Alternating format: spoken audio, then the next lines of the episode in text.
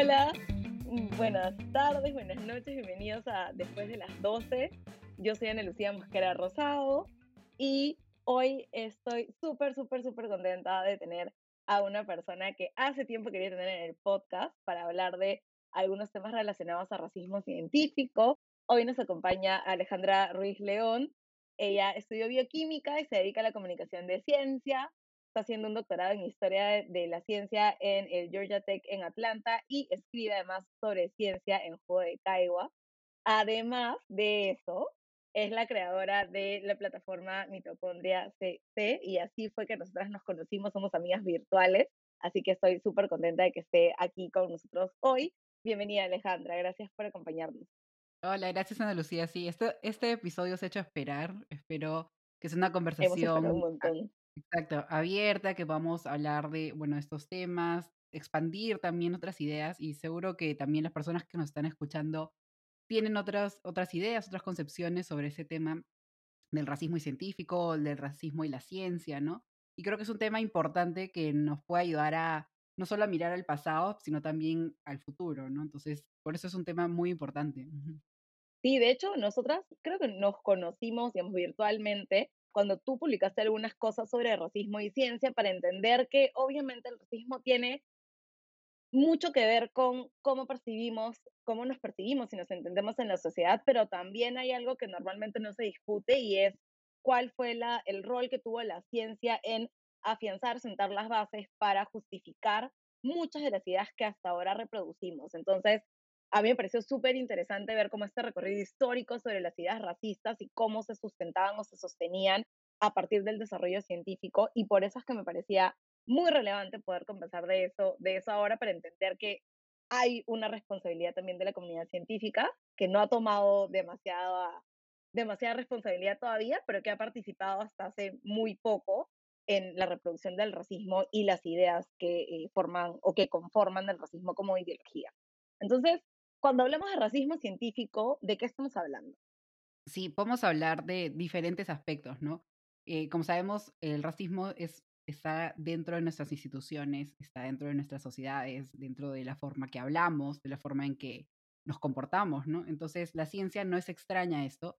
Y aquí, antes tal vez de empezar a hablar, una distinción que es muy útil es em, alejarnos de la idea de que la ciencia es algo objetivo. Esto es algo que lo, repetimos y lo repetimos y los científicos se lo repiten a ellos mismos.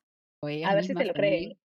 Y se lo creen, ¿no? Entonces, se lo creen. Es algo, que, es algo que yo hago mucho hincapié, sobre todo en, las columnas que escribo siempre en Judecaiwa, que al final creo que son ya columnas de historia y la ciencia, porque em, esta idea de ver a la ciencia como algo objetivo hace que a veces haya poco espacio para autorreflexión, ¿no? Porque por la ciencia todo, ¿no? Porque es como, eh, como es algo, un bien en sí, ¿no? Y realmente hay que diferenciar entre lo que es la ciencia, que es la institución, la forma, los métodos, con el conocimiento científico. Entonces, tal vez sí podemos encontrar algún tipo de, de acuerdo en el que en el conocimiento científico sí puede ser objetivo, ¿no? Las leyes de la física, las leyes de las matemáticas, etcétera. Y también las ciencias sociales, ¿no? Entonces, eso es otro tema. Usualmente cuando hablamos de ciencias, pues, nos estamos refiriendo a las ciencias sociales y a las ciencias básicas, ciencias duras, que Exacto. en inglés, no sé, realmente no tenemos ni siquiera una palabra, ¿no? Para diferenciarlas. Pero tal vez hoy nos vamos a centrar un poco más en esas ciencias como básicas que se les llaman, ¿no?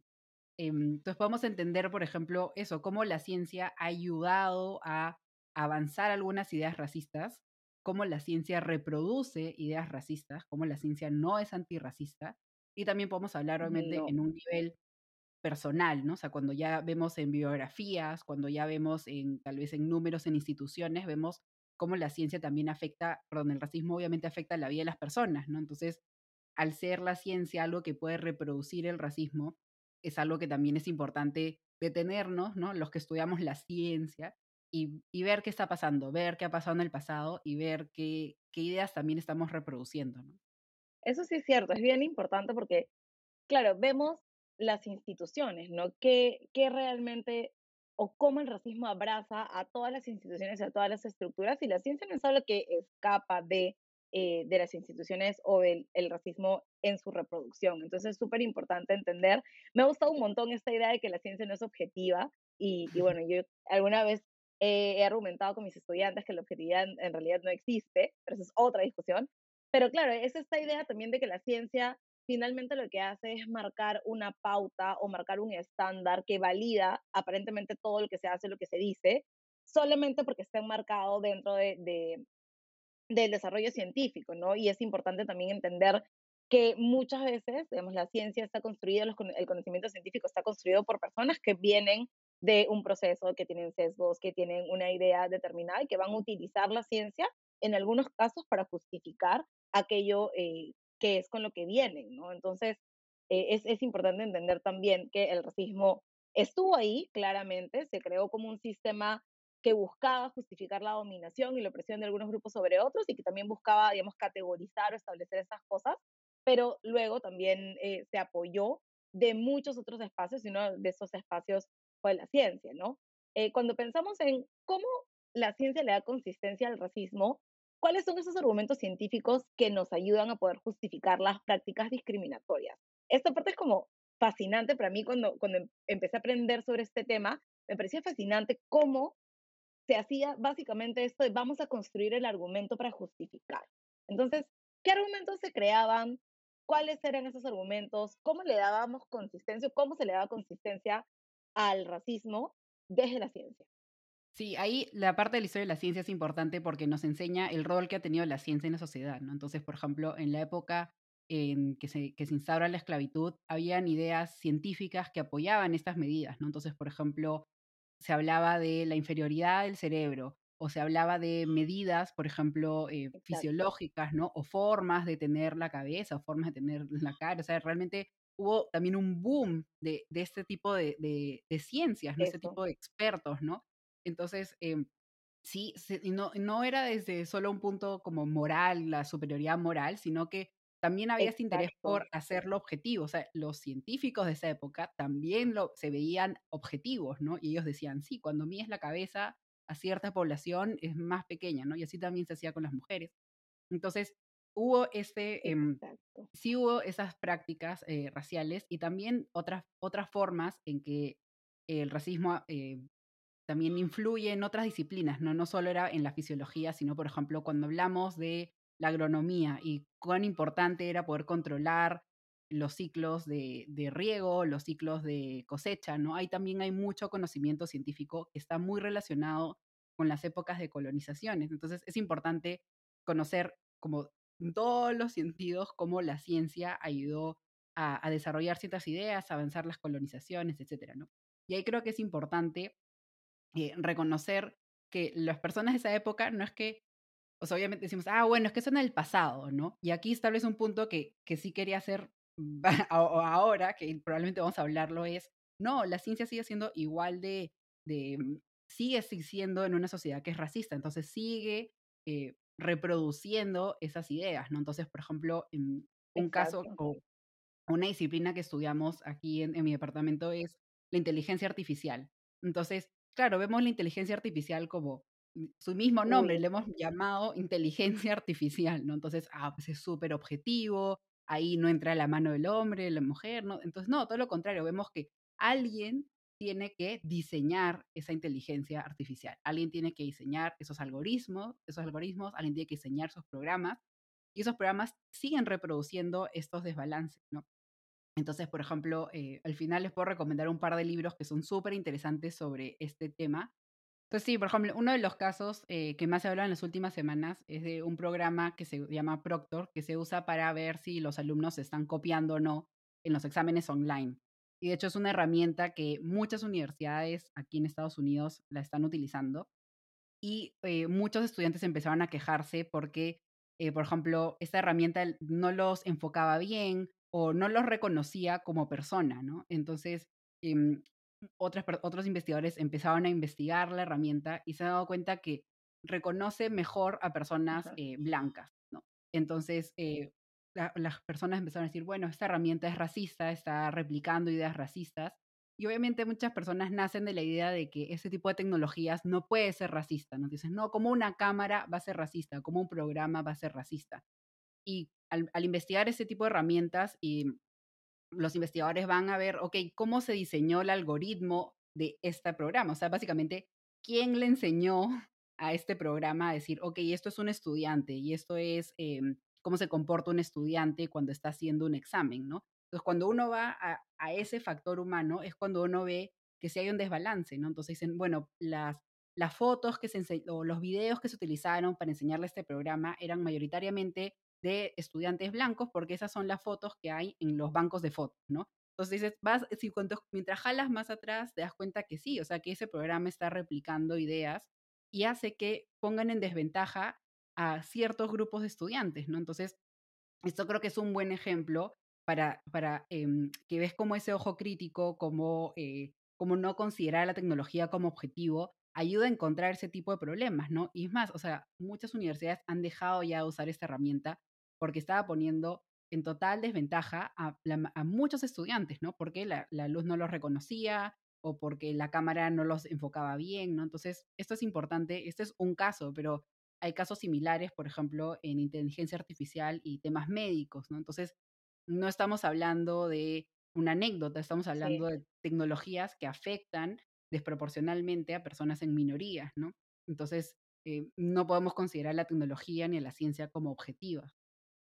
Sí, de hecho, cuando estabas mencionando esto, me acordaba de lo que pasó, la controversia que sucedió hace algunos meses también con Twitter, de qué pasaba cuando colocabas fotos y cómo las fotos, por ejemplo, cuando tenían rostros de personas blancas se veían, pero cuando tenían rostros de personas afroamericanas o personas de, de piel oscura, no se veían, ¿no? Entonces hacían la prueba con varias fotos como consecuencias de fotos para ver qué era lo que captaba o qué cosa era lo que se seleccionaba y iban descubriendo que había un montón de cosas en el, en el algoritmo que de hecho es como para detectar este, rostros que no tomaba en cuenta esto que tenía que ver con, con rostros de pieles más oscuras, ¿no? Y justo cuando mencionabas el tema de, de, de, de, como cosas para aprender de estos temas, me acordaba de este documental de Netflix que se llama Coded Bias, que habla no solamente de cosas raciales, pero también de cosas de género y cómo el desarrollo de algoritmos y todas estas cosas de inteligencia artificial normalmente están hechos obviamente por personas y personas que tienen sesgos y personas que probablemente no tengan en cuenta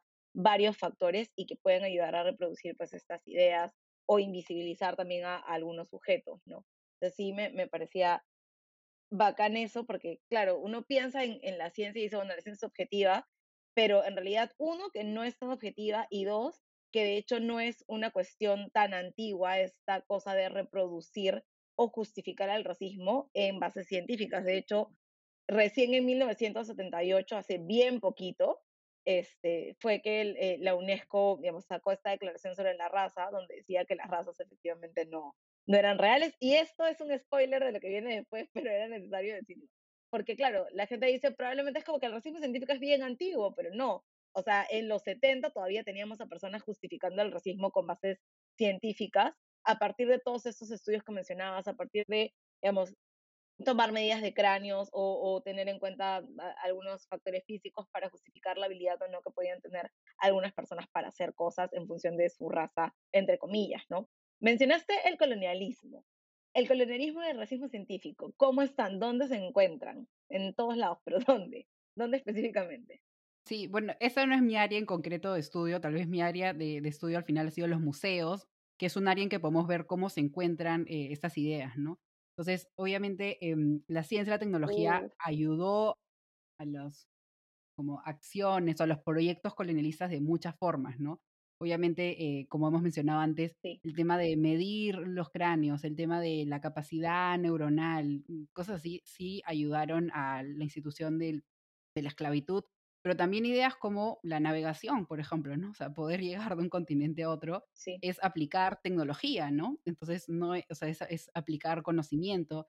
La idea también de extraer conocimiento local y llevarlo a otro sitio, aplicarla, también se ve este desbalance de, de quién produce el conocimiento, quién lo transforma y cómo se vende, ¿no? Entonces ahí, por ejemplo, algo interesante son los museos, ¿no? Todo este interés que había también por los nuevos mundos, ¿no? Entonces los museos también despliegan narrativas eh, de raza, de género, ¿no? Entonces eso también es importante verlo y, lo, y sigue sucediendo con los museos, ¿no? O sea, los museos son un, son un, un, punto de batalla bastante fuerte, ¿no? Entonces, eh, seguimos todavía, y creo que no, no, hemos, no, no, no, hemos avanzado mucho tampoco, ¿no? O sea, todavía los museos pueden eh, empujar narrativas de racismo muy fuertes, ¿no? Incluso, incluso cuando decimos qué tipo de museo es, ¿no? Por ejemplo, muy común en Europa es decir museos folclóricos, ¿no? Y, son piezas de cualquier cosa menos eh, Europa, ¿no? O sea, porque, porque vemos como que los museos de las culturas, ¿no? Cosas así.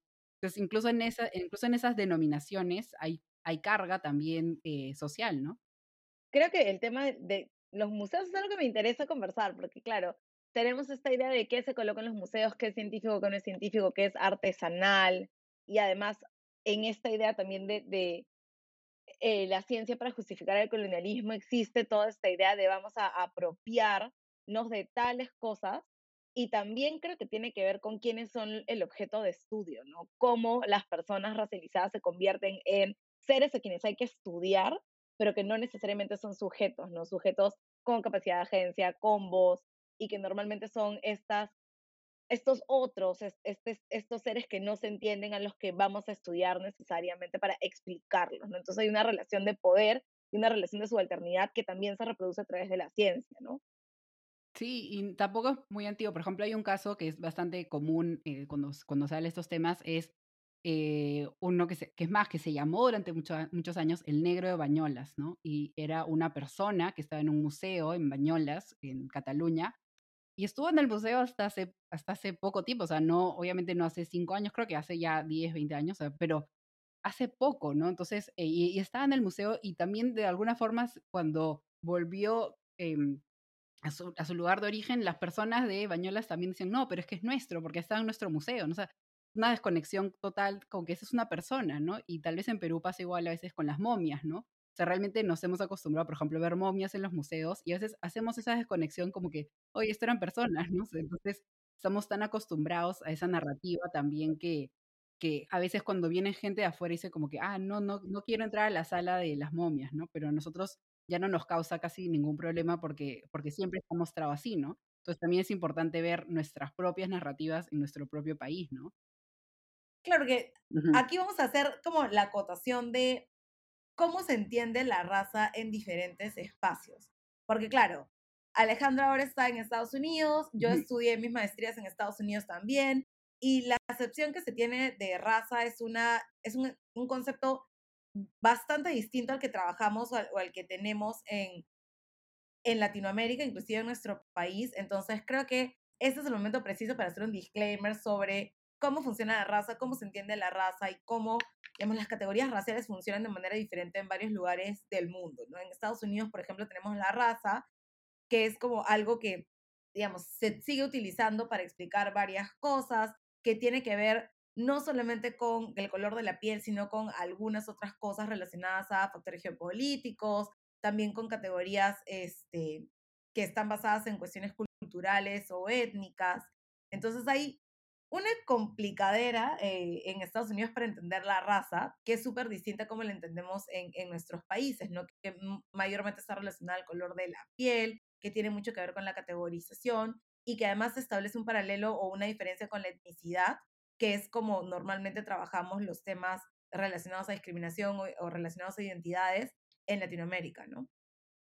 Para entender tal vez un poco, por ejemplo, cómo funciona el racismo científico en nuestro país, podemos tener un, caso actual, un caso reciente, ¿no? No sé si te acuerdas, al inicio de la pandemia salió un estudio que decía que el, el coronavirus no afectaba tanto a personas que vivían en la altura. Entonces, la, la idea era como, o sea, la, la, conexión que hizo la mayoría de personas fue, ah, bueno, como las personas vienen en altura, tienen más capacidad pulmonar y tal vez por eso no les da coronavirus, ¿no? Entonces, pero ahí vemos también cómo entran, o sea, eh, creo que eso era solo un estudio además que se basaba en, eh, en Nepal, no era ni siquiera, o sea, como en Latinoamérica ni en los Andes, ¿no? Entonces, pero se hacía esta conexión. sí, se había adaptado y, y cuando lo habíamos replicado en redes sociales, muchas personas decían, ah, es que claro, los serranos somos más fuertes, ¿no? Entonces dices como, o sea, hubo como un salto que es más social tal vez, ¿no? O sea, que no necesariamente el estudio lo estaba diciendo, Pero ahí vemos cómo eso, los conceptos que tenemos de etnicidad también juegan a favor. Entonces, imagínate que tú estás diseñando una, una campaña de salud pública y tú dices, ah, sí, claro, entonces en la sierra no da coronavirus, entonces no vamos a hacer una planta de oxígeno ahí porque la gente tiene los pulmones súper fuertes, ¿no? O sea, realmente te puede llevar a tener esa conclusión, ¿no? Entonces es muy, em, uno tiene que ser como muy cuidadoso en decir como, qué está diciendo el estudio, qué, es, qué, tiene relación, qué no. O sea, entonces tiene que estudiar todos los componentes eh, sociales, ¿no? Y también obviamente la evidencia científica. Pero, por ejemplo, ese era un caso que vemos que esta narrativa no se ha seguido, ¿no? O sea, fue en los primeros meses en los que no sabíamos mucho del coronavirus, pero sí tuvo bastante o sea, sí, sí tuvo bastante como carrera, ¿no? O sea, sí muchas personas lo repitieron y muchas personas se sentían a salvo por decir, ah, yo vivo en zonas de altura. Entonces, eso es interesante, ¿no? También me parece, me parece un ejemplo que, eh, que fue bastante visual y que se repitió bastante durante los primeros meses de la pandemia, ¿no? Exacto, que, que es como tú mencionas algo muy vigente, que nuevamente tiene un componente social, pero muchas veces se entiende o se apoya en eh, en trabajos científicos que se han realizado, ¿no? Que, no, que no necesariamente se realizan acá, pero que tienen cierto respeto o, digamos, le dan cierta consistencia a lo que se dice, que es justamente lo que, lo que hace el racismo científico o, digamos, que tiene que ver con la participación de la ciencia en la reproducción de estas ideas, ¿no? Y de hecho hay, hay muchas cosas que forman parte de un discurso que son como más relacionadas a la narrativa o lo discursivo, que en teoría vienen o, tienen su origen en estas cuestiones científicas, ¿no? Estas cosas de asumir que ciertas personas son mejores para hacer ciertas cosas porque su anatomía o su fisionomía está más preparada para ello. Son cosas que normalmente nosotros repetimos, ¿no? Y cuando uno intenta decirle a la otra persona, oye, lo que has dicho es racista, lo que dicen, no, pero es que esto tiene validez científica, ¿no? Porque se, se han hecho un montón de estudios y han comprobado que no sé, pues esta idea de las personas afrodescendientes son mejores atletas o son mejores deportistas, porque su cuerpo está predispuesto para hacer deportes, ¿no? Entonces, si tú eres una mujer afrodescendiente y no haces deportes porque eres floja seguramente, porque tienes la debilidad natural, está en tus venas, ¿no? O, o esta idea de, no sé, y eh, que también pasa con las personas indígenas que viven en las alturas, ¿no? Que son mejores corredores porque están acostumbrados a y, eso sí lo he escuchado, me parece terrible, es como que están acostumbrados a caminar largas distancias para ir a tal lado entonces es como que su cuerpo está más acostumbrado para hacer actividad física, ¿no? Y es como, no es como algo que realmente tenga validez o que tenga consistencia, pero es me dijeron que me dijeron que hicieron un estudio que hace tiempo que, y por eso esto lo que hace es darle consistencia a mi narrativa, ¿no? Y finalmente lo que hacen es como... Y de cierta forma... Sí, le dan las bases para que los discursos se repitan. O sea, no pueden, en alguna, de esas narrativas no puedes aceptar que una persona se empeñó y logró ser atleta profesional, ¿no? O sea, tiene que haber algo exterior que lo explica, ¿no? O sea, entonces también hay esa idea de, ah, tiene que haber otros factores, ¿no? Es porque vive en la altura, ¿no? O sea, en cambio, cuando ves otra persona, dices, ah, no, es que sí entrenó, ¿no? O era disciplinado. O sea, como, como si fuera dado por el, por el ecosistema, ¿no? Entonces, obviamente hay, hay cosas del, mm, del ambiente que sí influyen en los otros, pero también eso, o sea, hay que ser como cuidadoso, ¿no? Para ver, para ser objetivo, porque si la idea es producir nuevo conocimiento que sea objetivo y que sea replicable, uno también tiene que ser consciente de eh, cuáles son sus propios, em, sus, las propias ideas que uno está reproduciendo, ¿no? Y esto nos pasa a todo, absolutamente a todos, ¿no? Entonces, eso es importante que sobre todo los investigadores tengan en cuenta, tengamos en cuenta. Sí, nadie está libre. En verdad, nadie, nadie está libre. Eso es lo que siempre digo, porque es como que se asumen que las personas que trabajamos en estos temas estamos libres, pero en verdad no. Entonces sí, creo que eso es, eso es bien importante, ¿no? Entender qué se esconde detrás de estos discursos y también entender que estas cosas o estas justificaciones científicas este, tampoco es que sean totalmente objetivas, ¿no? Que tengan un sustento muy, muy consistente para existir, ¿no? Y una, una de las cosas que justifica mucho el racismo y que forma parte nuevamente de, esas estrategias discursivas que tenemos ahora, es la idea de la raza, ¿no? Esta idea de que todas las personas, a partir de nuestras características, estamos ubicados en un grupo racial. Es decir, que todos tenemos una raza, ¿no? Entonces, hay una personas que son de la raza blanca, otros de la raza china, otros de la raza negra, otros de la raza indígena, etc. Y lo que hemos aprendido es como a dividirnos en función de esto y además en asignarnos características o valores, etcétera, en específico a partir de nuestras razas. pero siempre, siempre me hacen esa pregunta, me, me pasa un montón cuando, cuando hago talleres o algunas cosas, que me dicen, ya, profe, pero en verdad las razas existen, se puede decir que hay razas humanas, ¿cómo, cómo tomamos esto? ¿no? Porque claro, lo que ha pasado durante mucho tiempo es que la ciencia ha sostenido esta idea de las razas, ha dividido a las personas en razas, ha explicado y generado también conocimiento en función de, para explicar el comportamiento de, de las diferentes razas. Pero ahora, tú que eres la científica, por favor, desmitifícanos. ¿Existen las razas humanas? Bueno, en general, bueno, las ciencias sociales nos han ayudado a decir eso, ¿no? Que la raza es un una construcción social.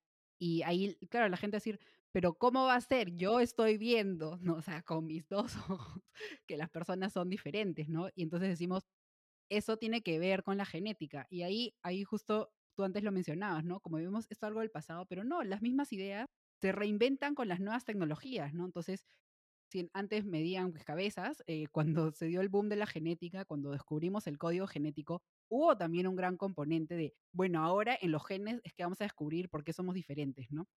Y realmente lo que se sabe es que genéticamente las personas somos idénticas, ¿no? Esto no quiere decir que no haya eh, en determinados grupos sociales alguna herencia genética diferente, que, porque los seres humanos no solo somos genética, sino también somos parte de cómo, no, cómo influye en nuestro ambiente. Entonces, la ciencia no puede ser ni, ah, estas son las razas, ni tampoco no existen las razas, ¿no? O sea, no puede ser colorblind porque obviamente sí hay algunos cambios, pero se explica más por la herencia genética, por poblaciones genéticas, que por razas, ¿no? Como que, ah, los, em, los blancos responden a esta medicina sí, los otros no. Entonces, tal vez una forma que es muy útil de, explicarlo es justo un paper que salió el año pasado que se llama como from race base, o sea, de basado en, en la raza a race conscious, ¿no? A ser como más consciente en las diferencias, el que puede haber a nivel genético, pero a nivel poblacional también. Y esto es sobre todo útil en temas de salud, ¿no? Entonces no podemos tratar a la población como homogénea porque hay otras características sociales que van a influir en, las, en los programas de salud pública, ¿no? Antes los comentábamos, por ejemplo, el tema de la vacunación, ¿no? Sí es importante saber cómo reaccionan diferentes grupos, diferentes comunidades a la vacunación, porque también hay una historia detrás, ¿no? Entonces, por ejemplo, aquí en Estados Unidos se habla mucho de que em, eh, la, comunidad afroamericana eh, tiene desconfianza hacia la medicina porque hay un pasado histórico. Entonces, eh, muchas campañas están dirigidas a que haya más referentes a esa comunidad, que sea más vertical la conversación. Entonces, obviamente la salud pública o las personas tampoco funcionan en, como en un vacío, ¿no? Entonces sí, uno puede ser como, como dice Laura, la medicina tiene que ser race conscious, tiene que ser consciente, pero no puede estar basada, ¿no? Basada como en, en la raza. Y ahí es muy importante también, por ejemplo, eh, y concepciones que se tienen. Entonces, por ejemplo, en muchas ocasiones aquí en Estados Unidos se piensa que los afroamericanos em, resisten más al dolor, ¿no? No se tienen en cuenta cuando llegan, por ejemplo, a las emergencias, a las salas de urgencias. Si es una persona afroamericana, usualmente se le hace esperar más, por ejemplo.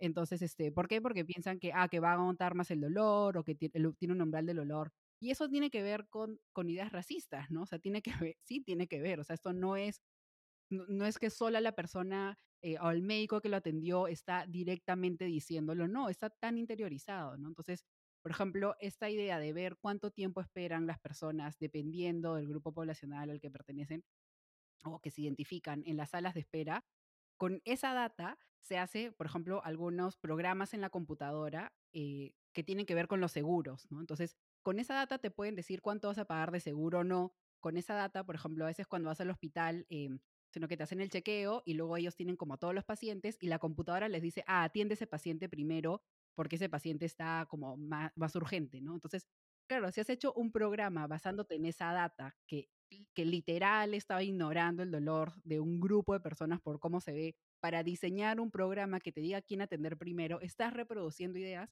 así seas inconsciente, ¿no? Y eso es un tema importante en el racismo a mí me, eh, no, me ayuda mucho a entender esta idea de la banda del aeropuerto, ¿no? Que el racismo es como esas bandas del aeropuerto que se mueven automáticamente. Entonces, si tú estás parado, la banda te va a llevar al otro sitio. Entonces, para ser antirracista, tú te tienes que salir de la banda, o sea, tienes que hacer una acción e ir contra la corriente. Entonces, esto sí es importante, es una conversación que por lo menos en el último año se está teniendo en algunos ambientes académicos, a decir, ok, tal vez nadie, tal vez ningún médico, en, o algunos que sí, pero la mayoría del personal médico en las salas de emergencia no está diciendo, ah, no, una persona afroamericana puede aguantar más. Tal vez no va a ser como verbalizar esa idea, pero sí está interiorizado en cómo se miden las enfermedades, cómo se mide el tiempo de espera, los síntomas, etcétera, ¿no? Y ahí también hay un componente de género, ¿no?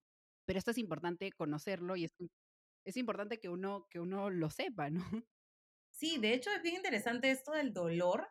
Eh, alguien hablaba en estos días sobre ese tema, pero de cosas que pasan acá también, ¿no? Esta idea de espera más o de aguanta más dolor, este, que tiene que ver con género, pero que también tiene que ver con cuestiones raciales, ¿no? Entonces, siempre me ha parecido interesante, nunca lo había pensado, la verdad, este, pero cuando empecé a identificar estas cosas, cuando empecé a leer un poco más también en, en la maestría, entendía que, que, efectivamente hay cosas que probablemente, como bien dices, son inconscientes y que normalmente son consecuencias de la pasividad también, ¿no? de no hacer nada y decir, bueno, esto probablemente pasa, pero no me doy cuenta, entonces si no me doy cuenta va a seguir pasando y no voy a hacer nada para cambiarlo. Entonces, esta idea siempre de, me gusta esta idea de, como de bajarse de la banda, ¿no? De decir, ok, ¿qué está pasando? ¿Qué puedo hacer yo? Esto no está bien, no está funcionando. A mí no me afecta probablemente, pero a un montón de gente sí. Entonces, si a un montón de gente le afecta, hay que hay que chequearla, ¿no? Y también creo que algo bien valioso es esta idea de la raza como un constructo social, ¿no? Porque claro, nos pasamos diciendo todo el mundo, no, las razas no existen, la UNESCO dijo, mira, acá está el papelito, pero hay un montón de gente que sigue repitiendo que las razas existen y estamos como bien, como muy mentalizados en pensar en las razas, ¿no? En cómo vemos a las personas, cómo las percibimos, cómo las categorizamos, cómo las ponemos en un grupo y cómo generamos todo ese conjunto de pensamientos en función a cómo estas personas deben ser o qué espacios deben ocupar en función a cómo se ven. Entonces, sí es algo que sigue operando, no es que hayamos desmantelado totalmente eh, el concepto de raza eh, en las sociedades, ¿no? Inclusive en, inclusive en, los, en, en, las comunidades científicas también, ¿no? En un momento he tenido discusiones con, con mi prima que es médico sobre estos temas raciales también, este, y obviamente, no sé, me ha costado pues decirle, mira, esto no es así, no deberíamos hablar como de razas o establecer cosas por razas, porque a veces también en, en la medicina se, se, entienden este tipo de cosas, ¿no? Eh, entonces, en general no utilizamos este concepto de raza en la ciencia y ya se ha probado que en verdad hay una sola especie y que obviamente tenemos variaciones genéticas que, que nos dan estas características diferenciadas.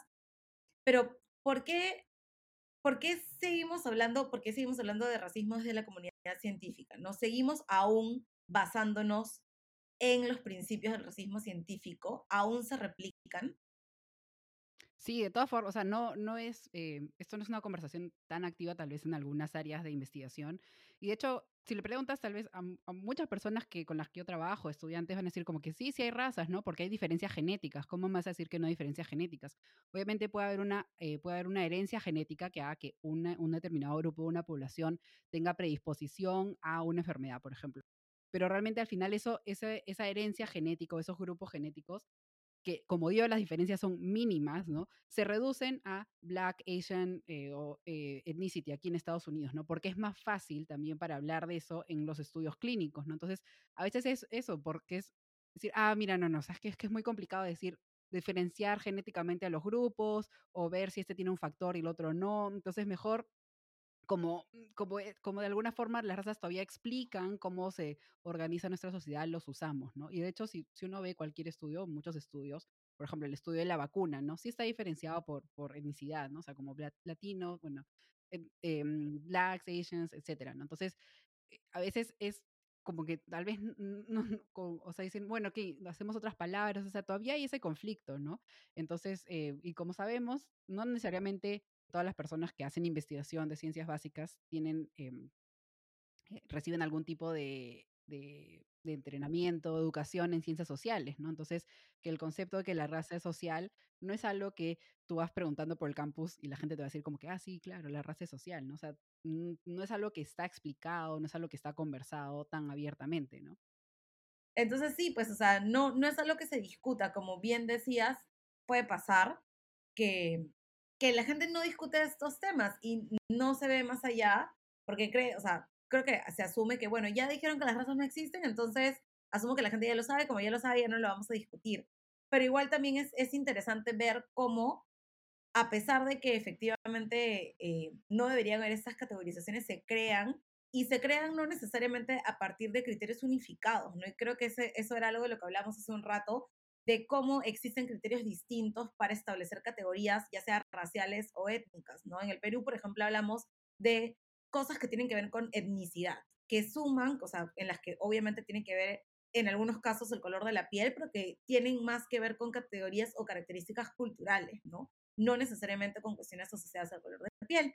Y luego tienes cosas como las que pasan en Estados Unidos que asocian color de piel más cultura, solo color de piel, solo cultura, o cuestiones, por ejemplo, como cuestiones geopolíticas, como por ejemplo la categoría racial de latinos, ¿no? Que a mí nunca este, me pareció que hace ningún sentido, lo he dicho un montón de veces en todas mis clases y todo el mundo me miraba así con cara rara, pero que no hace ningún sentido, ¿no? Porque no hay un criterio unificado para poder separar a las personas o identificarlas a partir de, de ciertas cosas. Entonces, es, es un tema bien, bien complicado porque, claro, como el racismo, digamos, en su construcción ha servido muchas veces como eje de manipulación, pues obviamente ha sido manipulado y, estas categorías y todas estas cosas han sido diseñadas y manipuladas, alteradas, lo que hace que no haya ningún criterio universal para poder determinar qué categorías funcionan. No, y además también lo que, sea, lo que hace es a veces, por ejemplo, sobre todo en salud pública, ¿no? Es abrir la brecha, ¿no? Porque si tú dices, ah, no sé, por ejemplo, las personas afroamericanas sufren más los riñones. Y es así porque así es la genética, ¿no? Y se acabó, ¿no? Entonces dices, oye, no, ¿por qué? O sea, cuando vas más allá de que es un, que es eh, algo genético, incambiable, sino que es, que es, que es un constructo social, te ayuda a, a poder buscar más los, los, orígenes de ciertas enfermedades, ¿no? No, no se puede reducir a, ah, esto es la genética y Dios nos hizo así, ¿no? Sino que incluso no ser eh, tan conscientes de, de cómo construimos estas categorías hace que, que pongamos más barreras en el acceso a la salud, en el acceso a la tecnología, ¿no? Como decía antes, tal, antes con el ejemplo de este programa para, para ver si los alumnos se copian, decían, ah, es que la cámara funciona así. No, la cámara ha sido diseñada por alguien, de la misma forma que las campañas de vacunación están diseñadas por alguien, que los formularios en los hospitales están diseñados por alguien, como los censos, por ejemplo. Hay mucha historia de la ciencia que usa los censos. Entonces, depende de qué preguntes, vas a obtener determinadas respuestas, ¿no? Entonces, claro, la gente dice, no, el censo es objetivo porque fueron casa por casa y preguntaron. Sí, pero ¿quién, quién pregunta y qué pregunta y para qué pregunta, ¿no? Eh, entonces, eso es importante tener un poco más de contexto para entendernos. O sea, y al final, la historia de la ciencia, cuando hablamos de ciencia, estamos hablando de conocimiento, ¿no? El censo es una herramienta de conocimiento y de cierta forma es para controlar, no maquiavélicamente, o sí, pero para controlar la población, ¿no? O sea, quieres saber cuánta gente vive en un sitio para saber desde cuántas carreteras tienes que hacer, pero también otro tipo de control, ¿no? Entonces, todo lo que sea numerizar la realidad también tiene un trasfondo social, ¿no? O sea, no, es, no hay que ser tampoco tan ingenuo, ¿no? Sí, claro. Y en este tema del censo particularmente, es como, como hablábamos hace un ratito antes de empezar la conversa, el episodio formalmente, este tema de los censos y qué se pregunta y cómo se pregunta también es una cuestión muy complicada, porque normalmente lo que tienes es o personas que van a preguntar de la mejor manera que saben o de la mejor manera que pueden, personas que no van a preguntar o luego personas que no van a saber cómo responder. Entonces hay un montón de posibilidades, un abanico súper enorme de posibilidades que tiene que ver con cómo se registran estos datos y cómo estos datos finalmente ayudan para, para realmente entender cuál es el rol que tiene la etnicidad en situaciones, en un montón de situaciones, ¿no? Entonces, y de hecho, digamos, spoiler de lo que va a venir en, la temporada del podcast, porque también vamos a tener un, episodio sobre, sobre censos y estadísticas. Pero claro, en el tema del censo, por ejemplo, del 2017, que de hecho es algo que se aplica para todas, um, todo lo que tiene que ver con registros administrativos, había un montón de gente a la que no le habían preguntado, había un montón de gente que no quería responder, habían muchos encuestadores que contestaban la pregunta sin hacerla. Entonces, claro, si no hay un criterio realmente uniforme y no hay un criterio objetivo en la aplicación de la pregunta, probablemente la medición no es exacta, ¿no? No puedes, metodológicamente hablando, no puedes garantizar que efectivamente la pregunta sea, esté bien aplicado, que te dé los resultados correctos. Sobre todo si normalmente existen muchas personas que asumen que, claro, van de un extremo a otro de reconocer que hay que categorizarnos, a reconocer que no hay que categorizarnos. Eh, hay un montón de personas que asumen que no es necesario que estas preguntas se incluyan, ¿no? Y eso, como bien mencionas, no nos ayuda a poder hacer política pública específica, a garantizar servicios públicos específicos con pertinencia, a saber cuál es la proporción o cuál es el rol que tiene el racismo o las desigualdades causadas por el racismo en ciertos eh, casos específicos como en el marco de la pandemia, que son cosas que probablemente no vamos a saber si la información no se levanta de manera correcta, ¿no? Entonces ahora tenemos, digamos, normativas para poder recoger información por etnicidad que no se está recogiendo correctamente. Entonces probablemente cuando veamos números en pandemia, cuando ya espero que pronto acabe la pandemia, y tengamos eh, estadísticas, probablemente la medición va a ser errónea, no nos va a dar un resultado real de cuál ha sido la afectación y cuáles son estas diferencias, estas brechas o estas desproporciones que existen en función a grupos étnicos, ¿no? Sí, no, y también, o sea, obviamente durante la pandemia tuvimos un caso de que reajustamos los números, ¿no? O sea, ya más allá de eso, ni siquiera sabíamos los números verdaderos, ¿no? O sea, entonces se ve que realmente de alguna forma, no saber los números también ayuda a ciertas eh, estrategias de los gobiernos, ¿no? O sea, ya, por ejemplo, muchas personas decían, oye, ¿por qué en Perú se han sincerado las cifras? Estamos aireando nuestros trapitos, ¿no? Con el mundo. Y realmente vemos que muchos países nunca van a sincerar sus cifras, ¿no? Entonces, como que ahí también llega otra pregunta, ¿no? Que los números, que la data tampoco es objetiva, ¿no? Uno cuenta solo la historia que, que quiere contar. Entonces, creo que este tipo de conversaciones ayudan mucho a que repensemos la evidencia científica, que repensemos las universidades, que repensemos los censos, las encuestas incluso, ¿no? Y sobre todo los que estamos del lado que las producimos, ¿no? Porque, porque obviamente hay, a veces, sí, uno cae en la, en la facilidad de decir como que, ah, la evidencia dice esto, ¿no? Pero, pero tiene que tener cuidado, ¿no? Sí, eso es muy cierto. Creo que eso es como con lo que me quedo de, de, todo lo que hemos conversado, que hay que tener cuidado con la evidencia, hay que saber cómo se produce la evidencia, hay que saber que la ciencia también tiene sus bases, el racismo, y que eso también puede estar influenciado en cómo se produce la evidencia, quién la produce, quiénes son incluidos, quiénes no, si se tiene o no en cuenta a ciertos grupos, ¿no? Y también qué cosas que asumimos que tienen base científica en realidad no tienen tanta base científica, ¿no? Como los estereotipos o los prejuicios que se reproducen, ¿no? Dentro de todo este desarrollo bien raro, porque es bien raro en realidad leer sobre el racismo científico que se generó sobre personas racializadas, ¿cuáles son algunos de los estereotipos o prejuicios que persisten y que tienen sus bases en el racismo científico? Eh, por ejemplo, hay mucho, ha habido mucho eh, o por ahora, por ejemplo, se usa mucho la tecnología también para temas de, criminología, ¿no? De, decir que, no sé, ciertos grupos de la población tienen más tendencia al crimen. Entonces, como digo, son las mismas ideas que se repiten a veces. Eh, si antes se hablaba de eugenesia y medían las cabezas y decían, ah, sí, si tienes, no sé, la nariz más gruesa, eh, vas a ser más criminal, ¿no? Y, y así, pues, se, se medía, o sea, se asociaba rasgos físicos con tendencia a ser criminal, ¿no? Entonces, claro, luego vemos esto en la historia y decimos, ah, pero ya no hacemos eso, ¿no? Pero luego en, el, en los 2000, más o menos, creo que fue en la época de Clinton, salió esta idea de los superhombres, ¿no? Que se había hecho un estudio en las cárceles de Estados Unidos y que los hombres que tenían un cromosoma eh, Y adicional tenían, eh, tenían tendencia a ser más violentos, ¿no? Entonces, es lo mismo, estás diciendo exactamente lo mismo cuando realmente no hay una relación que, que, se relacionen los cromosomas con ser más violento o no. Entonces ahí se usa porque dices, no, claro, porque si uno es un superhombre, o sea, si uno tiene un doble cromosoma de hombre, va a ser como más violento. Entonces, incluso estamos repitiendo ideas de, ah, como el hombre va a ser más violento genéticamente, ¿no? Entonces, que, bueno, ahí vamos a hacer em, pruebas genéticas a todos y vamos a ver eh, según sus cromosomas, entonces así tenemos algo más objetivo, ¿no?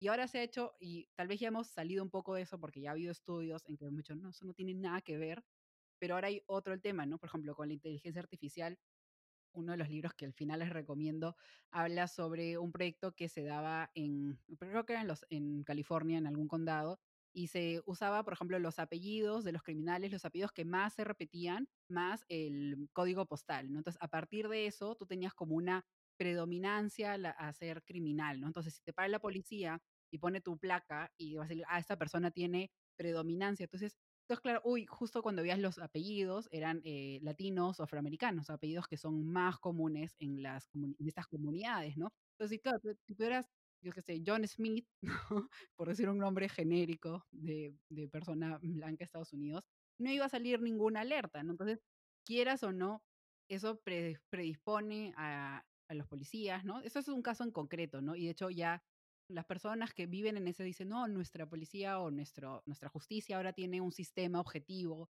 hecho a partir de inteligencia artificial, entonces como que da esa seguridad, pero cuando alguien empieza a, ir hacia atrás y dices, oye, pero ¿cómo han hecho ese sistema, no? Y esa es otra cosa, que muchas tecnologías, hay, hay esto que se dice en inglés gatekeeping, ¿quién forma parte, no? O sea, ¿quién forma parte en diseñar estas tecnologías, no?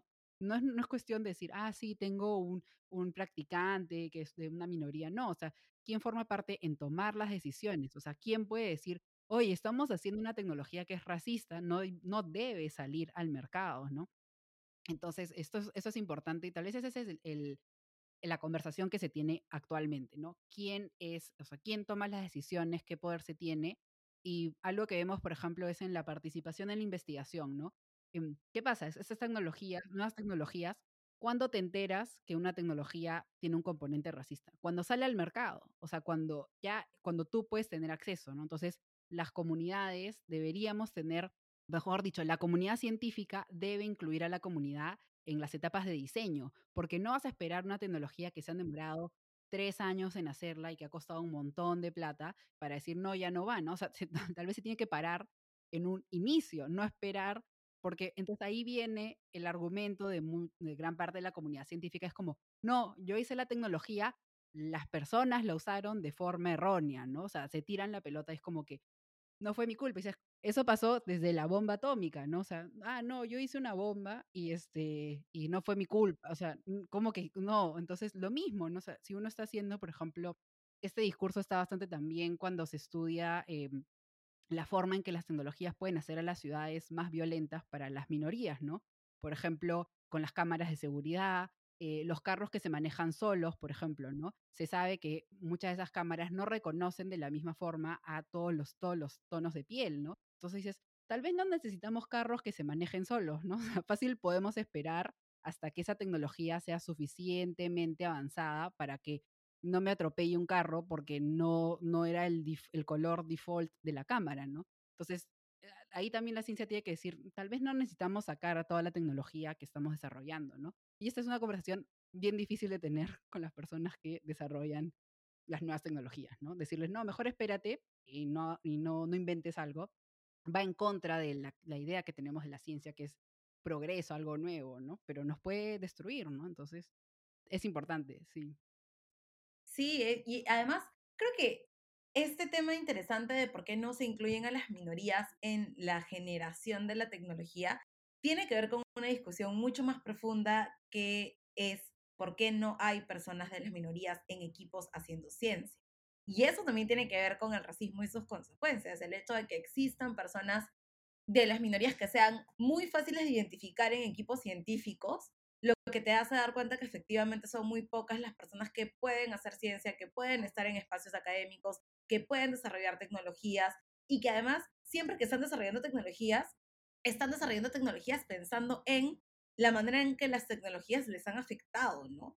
Es básicamente como si las personas racializadas tienen que estar haciendo cosas para solucionar problemas que otras personas han creado para ellos, ¿no? Y no hay este pensamiento de vamos la comunidad científica en, general va a diversificar equipos, va a hacer equipos más inclusivos para no crear problemas que luego la gente racializada tiene que resolver.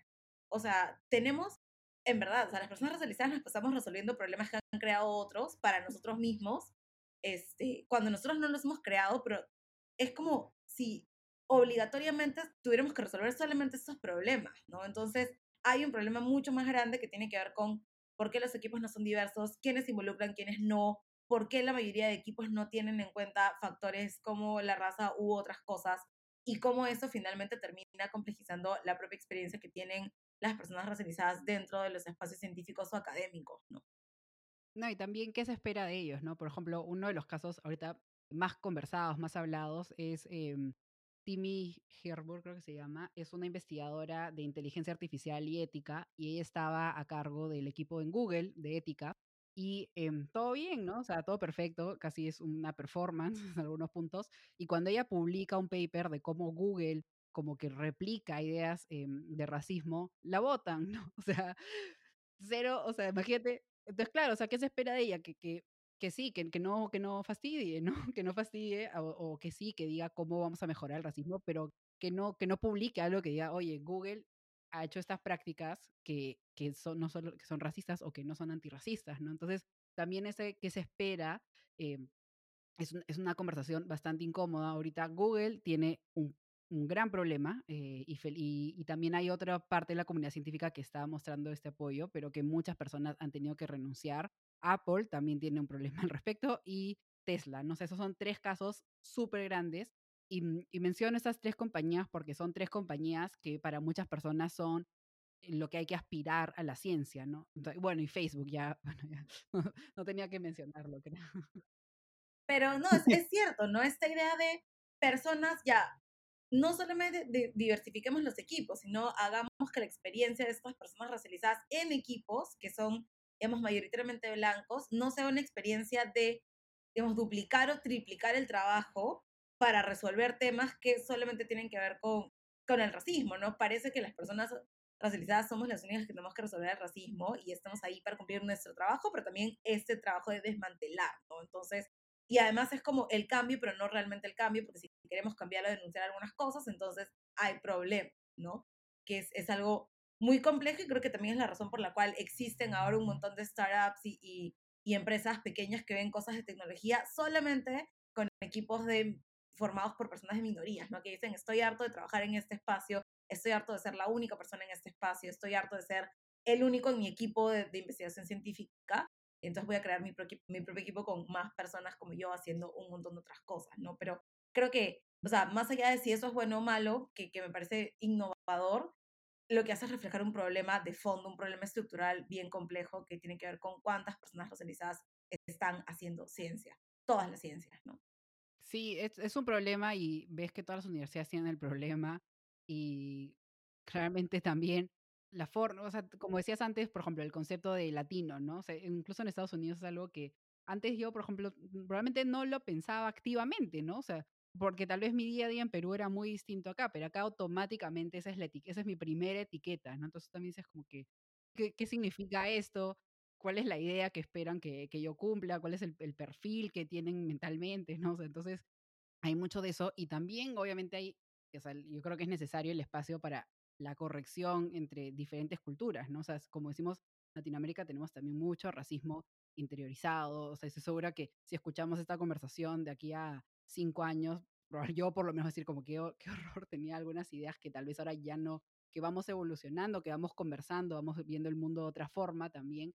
Y creo que eso es, creo que eso es importante también, no solo ver cómo, ver, o sea, ver eso, la, la diversidad es importante en la ciencia, ¿no? Y no solo por por un tema altruista, sino porque ayuda a mejorar, ayuda a que tengamos mejor conocimiento científico, ¿no? O sea, acaso no queremos tener medicinas que funcionen bien para todo el mundo y no solo para, no sé, eh, los chats y las Ashleys del mundo, no, sino pues, o sea, queremos que funcionen bien para todos, ¿no? Queremos que tener una campaña de vacunación que funcione para todo el mundo. Entonces, o sea, ya más, ya si uno quiere ser frívolo, dices como que esto los beneficia a todos, ¿no? No solo como dices, a las, personas eh, de minorías tienen que solucionar esto, sino que esto le beneficia a, a, todo el mundo, ¿no? Sí, de hecho eso es bien importante, ¿no? Que al final le va a beneficiar a todo el mundo. La idea es hacer soluciones que tengan en cuenta estas diferencias, pero que no tengan estas diferencias como un motivo para, para generar como jerarquías, ¿no? Sino que garanticen que todas las personas puedan acceder a lo mismo, ¿no?